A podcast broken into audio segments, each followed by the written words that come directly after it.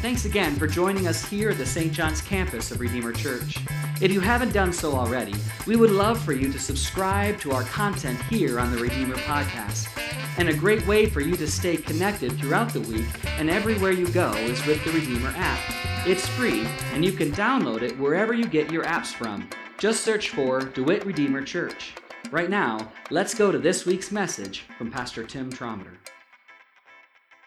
Growth isn't easy. For the first years of our lives, we grow given the proper nourishment and care.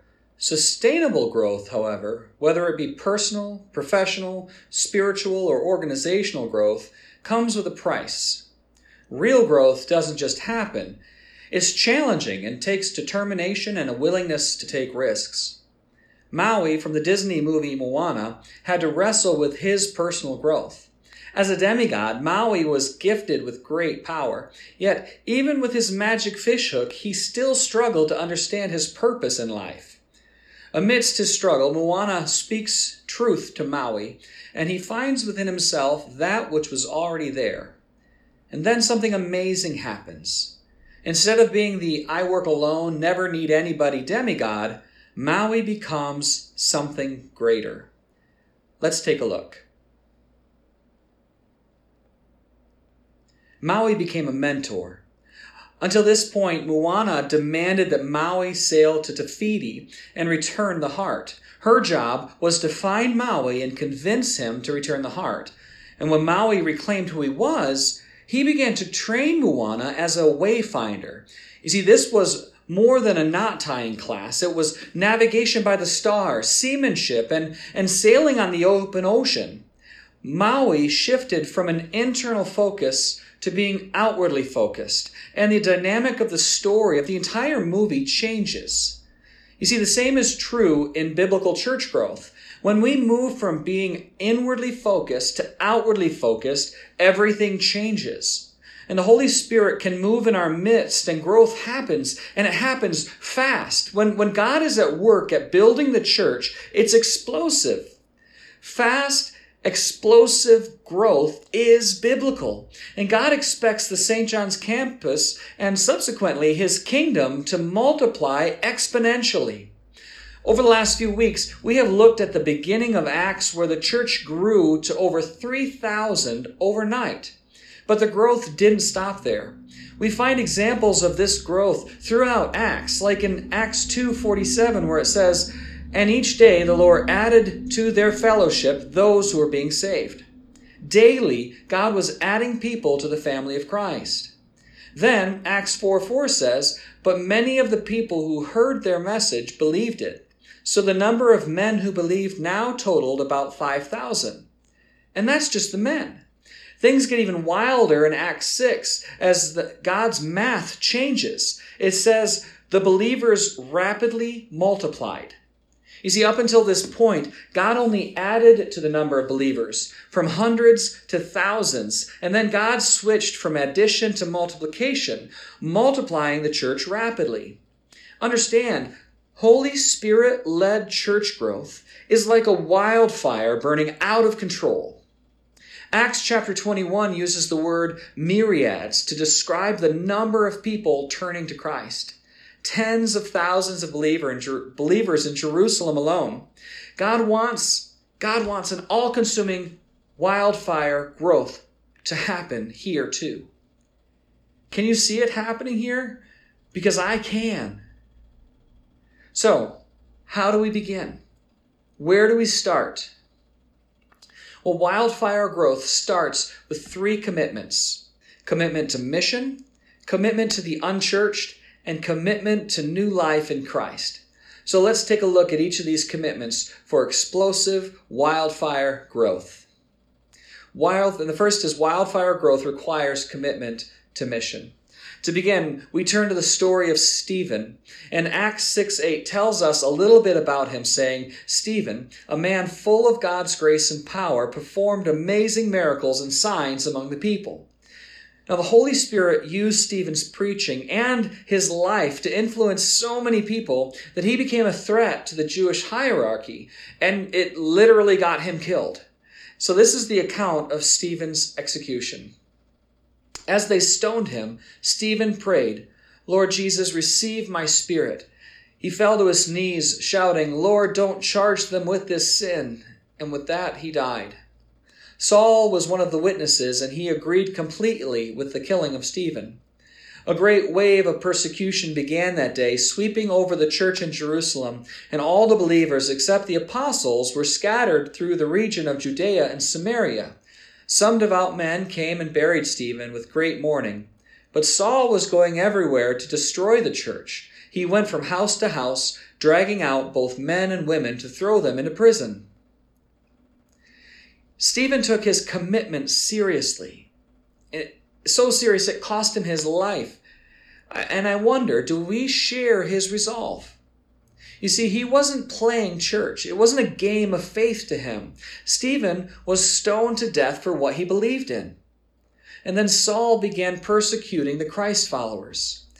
It was not a safe time to be a committed believer, but really, is it ever a safe time? Holy Spirit inspired growth demands personal commitment, not a superficial faith that ends when things get tough. Because life has its challenges. There is no easy path. There are mountains to climb and valleys to endure. We experience both highs and lows in our faith journey. What defines us, though, is our faithfulness and commitment along the way. I liken it to the relational vows in marriage. A few weeks ago, I was blessed to officiate at a wedding of a friend or a friend's kids, and I shared at the wedding how culture mis- our culture misunderstands marriage. Today's society doesn't understand the Christian call to covenantal relationship, the vow of living into a different way of life. Our covenantal vows go beyond our momentary struggle. Today, many choose to bail out when things get tough under the false assumption that we are supposed to be happy all the time. It is the for better or worse, the in sickness or in health moments that define who we are. These moments not only define us, but also determine if we indeed have any faith at all. Just like in marriage, it's not that we say, I love you when things are going well. It's how we love our spouse the other 90% of the time. Growing the St. John's campus to 202 years will take great commitment. It will mean committing to our church vows. And there are five commitment areas that every person who joins Redeemer Church is asked to make. And they are that each will support Redeemer Church with his or her prayers, presence, gifts, service, and witness. To pray for the church, the people, its mission, and leaders Recall Philippians 4 6. Don't worry about anything. Instead, pray about everything. Tell God what you need and thank Him for all He has done. To be present and a part of the worshiping community.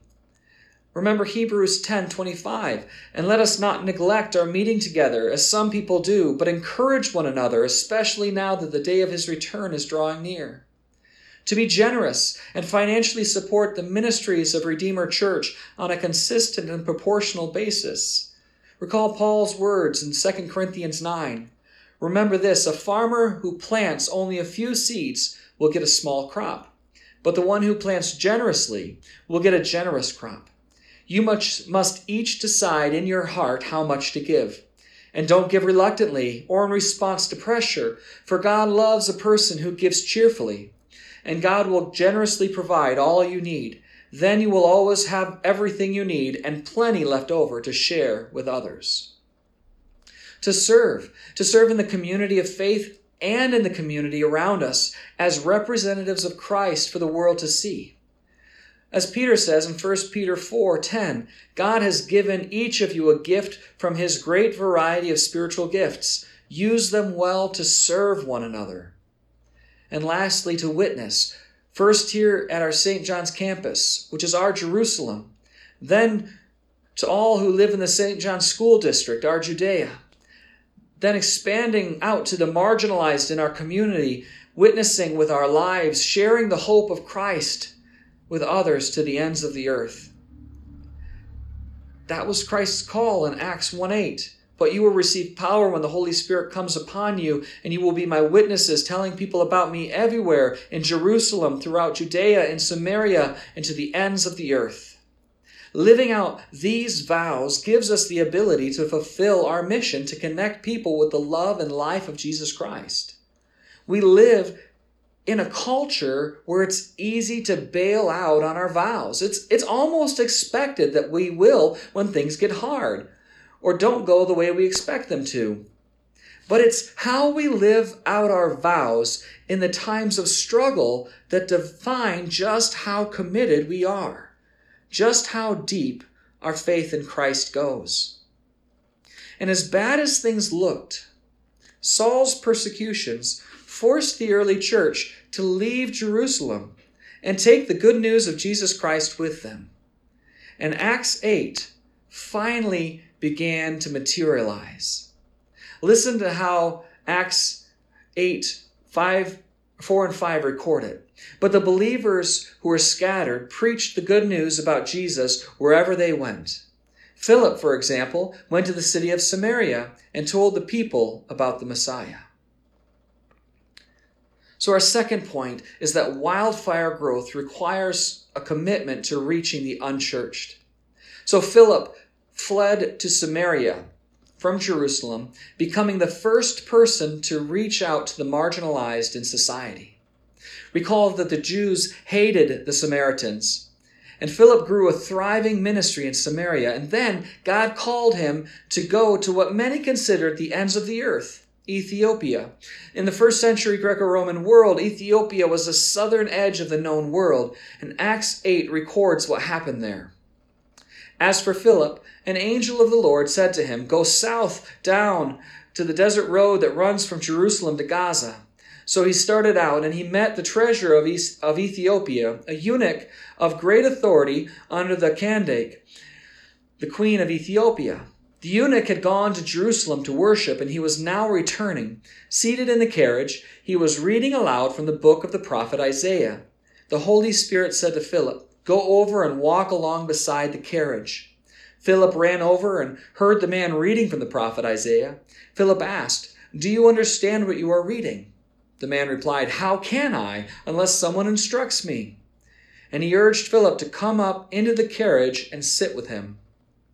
The passage of scripture he had been reading was this He was led like a sheep to the slaughter, and as a lamb is silent before the shears, he did not open his mouth. He was humiliated and received no justice. Who can speak of his descendants? For his life was taken from the earth. And the eunuch asked Philip, Tell me, was the prophet talking about himself or someone else?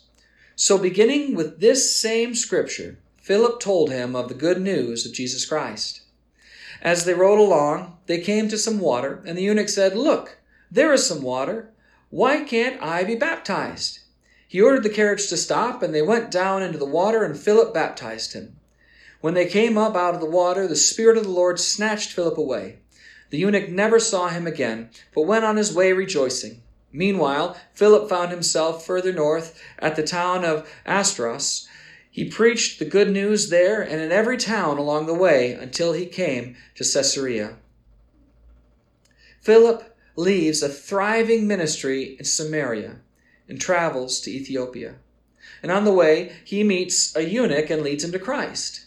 Then Philip is whooshed away by the Holy Spirit and, pro- and proclaims the good news of Jesus. Philip's energy and excitement are through the roof, and ours would be true. For those of you who have walked with someone who has professed faith in Christ for the first time and has experienced the Holy Spirit's work, you understand you, you can't witness such power and grace and not get excited. Philip's work in Samaria and his encounter with the Ethiopian demonstrate that there are no barriers between the message of Christ and the people in this community in St. John's and in the world. I want to say that again because I, I need you to hear this. What this text demonstrates and that Philip's work in Samaria and his encounter with the Ethiopian demonstrate to us is that there is no barrier between the message of Christ and the people who live in this community and the world. No obstacle can stand between any person and the saving grace of Jesus Christ. So I ask you, what gets in our way? What prevents us from talking with our neighbors about Christ? What fears hold us back? If we desire wildfire growth to happen here in this place, it means being fiercely focused on the unchurched, the de-churched, the non-churched, the nominally churched, the nuns, and the duns. That's what it's going to take. The third point, the third commitment that we must make is that wildfire growth requires a commitment to new life in Christ. Before the Apostle Paul found new life in Christ, he was known as Saul. The man who wrote, Love is patient, love is kind, is the same man who stood, uh, stood by approving Stephen's death. But while Saul was on his way to Damascus, he met Jesus, and his life was never the same.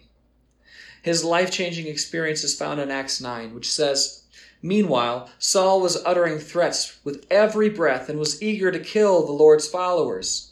So he went to the high priests and he requested letters addressed to the synagogues in Damascus, asking for their cooperation in the arrest of any followers of the way he found there. He wanted to bring them, both men and women, back to Jerusalem in chains. As he was approaching Damascus on his mission, a light from heaven suddenly shone down around him. He fell to the ground and heard a voice saying, Saul, Saul, why are you persecuting me? Who are you, Lord? Saul asked. And the voice replied, I am Jesus, the one you are persecuting. Now get up and go into the city, and you will be told what you must do. Saul met Jesus on the road to Damascus, and his life was never the same. Not even his name remained the same because he was no longer the same person. Saul was made new in Christ. You see, when we meet Jesus, everything about us changes we become a new person in Christ. This experience is so transformative that Paul wrote these words about it in 2 Corinthians 5. This means that anyone who belongs to Christ has become a new person. The old life is gone. A new life has begun. Now, I genuinely hope and pray that you have been made new in Christ and if not, I would love to set up a time to get together for a coffee and we can talk about it. But as a pastor, I'm often asked, how do we know for sure that we've been changed? How do we know for sure that we've been saved? So, and people were skeptical with Paul too because they knew him as Saul the persecutor. But Paul had become a new person in Christ. And so to learn how to know for sure, we turn to Jesus' teaching in Luke chapter 6 verses 43 and through 45, which say, A good tree cannot produce bad fruit, and a bad tree cannot produce good fruit. A tree is identified by its fruit. Figs are never gathered from thorn bushes, and grapes are not picked from bramble bushes. A good person produces good things from the treasury of a good heart, and an evil produ- person produces evil things from the treasury of an evil heart. What you say flows from what is in your heart. To know if what has happened is real, look at the fruits of life. What occurs as a result of the new life in Christ. For Paul, he immediately began sharing his faith and performing miraculous acts among the people. The way to tell if a person is a Christ follower is by watching how she or he lives their lives. I want to ask you a really important question. Do you have a life worth watching? Do you realize that we are the message, the Bible study, and the sermon? How we live might determine what another person does with Jesus in their life. You might be the only good news another person ever reads in their life. So I ask you again do you live a life worth watching? Like it or not, the world is watching and defining what it means to be a Christ follower by who they see us living our life as. It's not about what happens within these walls. It's not about how we say we love each other when everything is going well. It's about how we love the unchurched, dechurched, nominally church, the nuns and the duns. It's the times of better and worse, the moments of in sickness and in health. It's our commitment to connecting all people to the love and life of Jesus Christ. To see all become the new creation that God has called us all to be. So, what about you? Have you given your life to Christ? Are you in the process of turning your life over to Jesus? Are you committed to being a part of God's wildfire movement here in St. John's? Do you live a life worth watching? Either way, you are all welcome to join us on this journey. Let's pray. Holy God, we come before you this day with the desire to see your kingdom grow like wildfire. We commit ourselves to your mission in this community to connect people with the love and life of your Son, Jesus. We commit ourselves to fiercely focusing our missional outreach on those who are not yet here, who have not come to know you or have fallen away from your church. Lord, we seek a personal connection with you and ask that you would transform us into the new creation you mean for us to be in the image of your Son, Jesus. Save us by the saving grace of Christ. Recreate us, Lord. Let us become in you that which you have created us to be. It's in the name of Jesus, your Son and our Savior, that we pray. And everyone said, Amen.